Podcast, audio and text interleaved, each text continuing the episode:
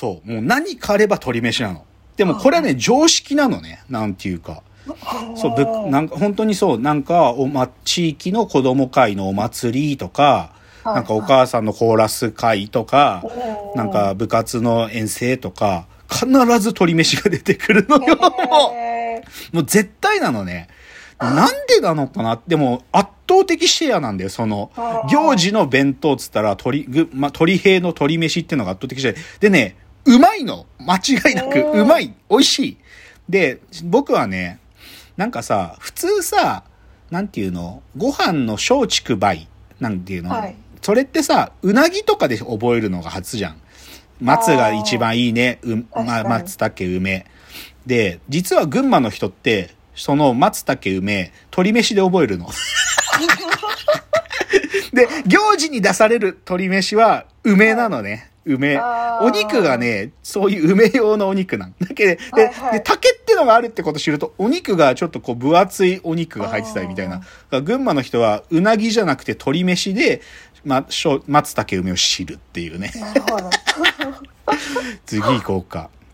あ、これはちょっとよくわかんないんだよな。これ、あの、僕今ちなみに言ってるのね、あるサイトで、あの、この、ぐ、お前はまだ群馬を知らないのピックアップされてた群馬の秘密っていうのの中からちょっと選んでるんだけど次に書いてあったのはね、群馬の秘密丸7、白衣観音像の中へ、行く手を阻むのは、つって、白衣観音像っていう高崎にあるね、あの、白い観音様の像があるんですよ、でっかい。で、そこには、なんと、観音様の像の中に入れるんだけど、はいはいはい。像の中に入るんだけど、だけど入り口で行く手を阻む存在がいて、で、ただでは入れない。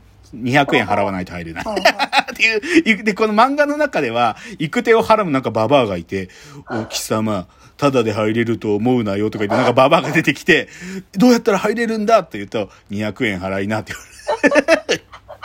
っていうのが白衣観音像。はいはい。で、こっからがちょっと、ちょっとトピックスが群馬の高校みたいな話になってくるんだけど、はい。まずね、じゃあ群馬の秘密丸八。群馬の高校生は自転車通学率ほぼ100%。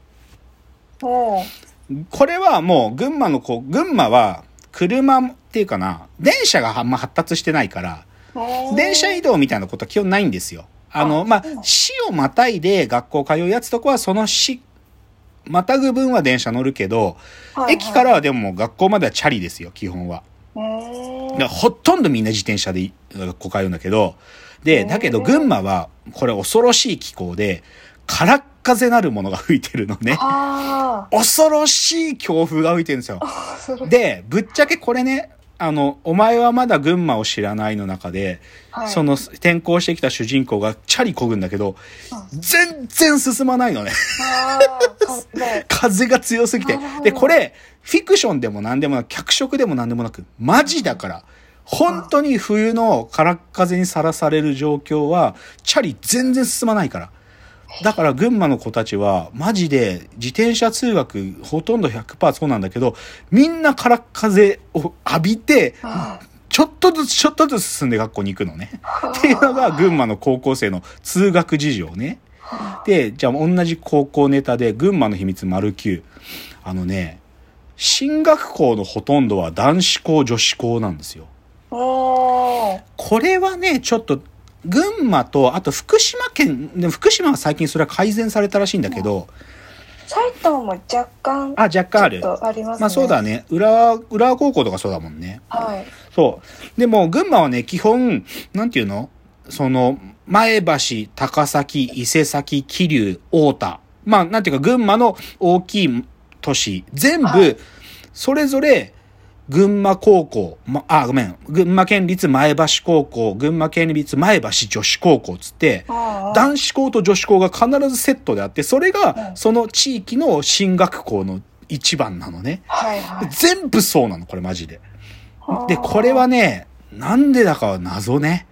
で、で、な、ずーっとね、い何度も驚愕にしようっていう運機運は、なんていうか定期的に高まるんだけど、それをいつも阻み続けるのが OB なんですよ。で 伝統が壊れるっつって。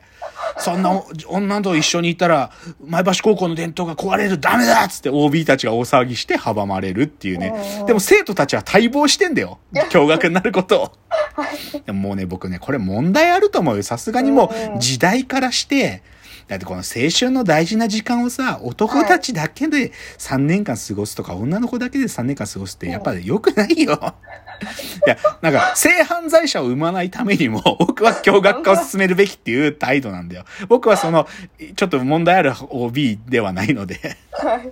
で、ちょっとね、ほとんどが男子校女子校ですよ。うん。で、次。群馬の秘密もある10。あ、ここは高校から離れる。風の時に召し上がれ。最強のネギとはっていうね。まあ、群馬はとにかくネギが名産ですから、うん下ネタネギ。下仁田のネギというのが名産で、もうネギめっちゃあります。でも群馬はネギだけじゃないんだよな。なんかさ、群馬の人ってさ、一つの食材むっちゃ食うんだよね。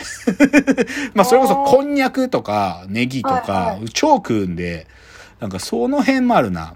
で、ちょっとこれはね、あの、のその秘密集の中に載ってなかったけど、これどうしても触れたいのは、群馬はね、あのー群馬県はこれ知らなかったら、もぐりっていうか、みんな知ってるんだけど、あるカルタがあるんですよ。はい。上毛カルタっていう。あ 上毛カルタっていうね、あのね、まあ、ロー、ローカルの本当に、群馬でしか通用しないカルタよ。群馬はでしか通用しない。でも、この上毛カルタが、なんつったらいいんかな。なんか、国語の教科書を読むより上毛カルタ読むことの方が多いよ。学校教育で。あ。もう、ぶっちゃけそうだね。なんか国語の教科書で、じゃあ宮沢賢治の詩を朗読しようとかいうのとかよりも、はい上毛カルタを読むことの方が多い。うで、もう小学校の時とかでももう上毛カルタを県ナンバーワン決定しようっていう大会とかあるわけ。そうで、僕もよく出てたよ。よく出た。僕6年生の時、少なくとも東地区エリアの代表までなってるから。これ超ウケるのがさ、ローカル、ローカルカルタのくせにさ、謎の、いや、この読み札集めると、点数が20点とか、そういう役札があるのね。それがさ、へーバカバカしいんだけどさ、おかめきけっていう、おかめきけを集めると、はい20点もらえるんだけど、これ何かっていうと、この5つの句は全部、詩を、詩。あの、群馬の主要な詩を読んでるのね。大田金山子育て丼流つって、これ大田とかね。はいはい。関東新越つなぐ高崎市。これ高崎とかね。この、大田、高崎、伊勢崎、桐生、あと前橋。これを歌ってるはいはいおかめきけ5枚取ると20点なの。だから、縄文からなんか郷土のことを。そうです、そうそうそ。はいうそう。で群馬のことだけ歌ってる。そうほ。ど、なるほど。そう。で、大会の時はこのオカメキキを死ぬ気になって取るんです。えーっつって。もう一つそう、もう一つの、あの、役札が、すもの、すものなんですけど、これが、群馬の山三つです。また山が好きなんだけど、裾野は流し赤城山、もみじに生えるみよぎ山、登る春菜のキャンプ村、赤城みよぎ春菜、この3枚を揃えると、10、10点取れるんですよ。はいはい。山好きなんで、マジで。群馬マジ山ばっかだからね、ほんと山好きね。ででもこの上毛カルタは本当に、なんていうの？なんだな。ポケモンより上毛カルタ。うんポケモンより上毛カルタ。そういうものですよ。へで、ちょっとここまでじゃあ、群馬の秘密ちょっとやってきたけど、少し高校の話題が出たんで、ちょっと僕の高校の話をちょっとしましょうか。ーはい。で、僕は、群馬県立前橋高校っていうんだけど、で、これさ、群馬の超変な、これ、た、他の県で言うと超ダサいから言いたくないんだけど、前橋高校の通称ってね、前高っていうのね。で、、この高って何かっつうと、高校の校のことを高って呼んでるのよ。はいはい、はい。普通のさ、県だったらさ、この略称ってさ、前校じゃん、普通だったら。あ浦和高校だったら浦高じゃん。なんだけど、なぜか群馬は高校、前高って訳すの。あ。で、なんでかっつうと、実は群馬は工業高校が意外に多くて、はい前橋高校じゃなくて、前橋工業高校もあるの。で、だからそっちを前高って訳すから、なの、で、普通の、普通高校の前橋高校は前高って訳すの。うんだから全部その、高崎高校高高っていうし、あ太田高校高っていうしね。校そう。なぜか高って訳す。これ、はずいんだけど、他県の人に言うとき。だけど、前、で、僕は前橋高校、前高出身なんですよ。で、前高のトピックス一つ紹介しましょう。あのね、前橋高校って、昔の旧制中学の時って、利根第7番中学って名前だったの。はい。で、実は、利根第7番中学のライバルがあってね、それが現在の高崎高校、群馬県立高崎高校、たうん、高高なんだけど、で、はい。高高は、利根第8番中学だったの。うんうん。だから、この前高高高、利根第7番中学、第8番中学、この2つはね、めちゃくちゃ仲が悪かったんですよ。うん。で、どれくらい仲が悪かったかっていうと、その、利根川、まあ、利根第7番中学、第8番中学、利根川を挟んで、石の投げ合いをする戦争が起こるくらい仲が悪かったんですよ。え、昔、竹野内さんがいたあまあ、その、その石を投げ合ってたのは、旧制中学の時代ね。はいだからまだ東根第7番中学っていう名前だった時。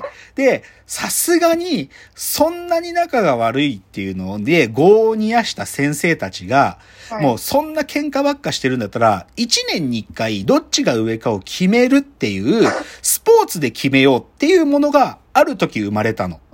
それが実は、これね、前高出身、高高出身の人たちは全員知ってる、定期戦なるものがあるんですよ。はい。その、川を挟んで石を投げ合う、そのよう、もはいうそうじゃなくて、スポーツでどっちが上か決めようっていう定期戦っていうのがあって、ちょっとその定期戦の話をちょっと次でしてみます。はいじゃあ次です。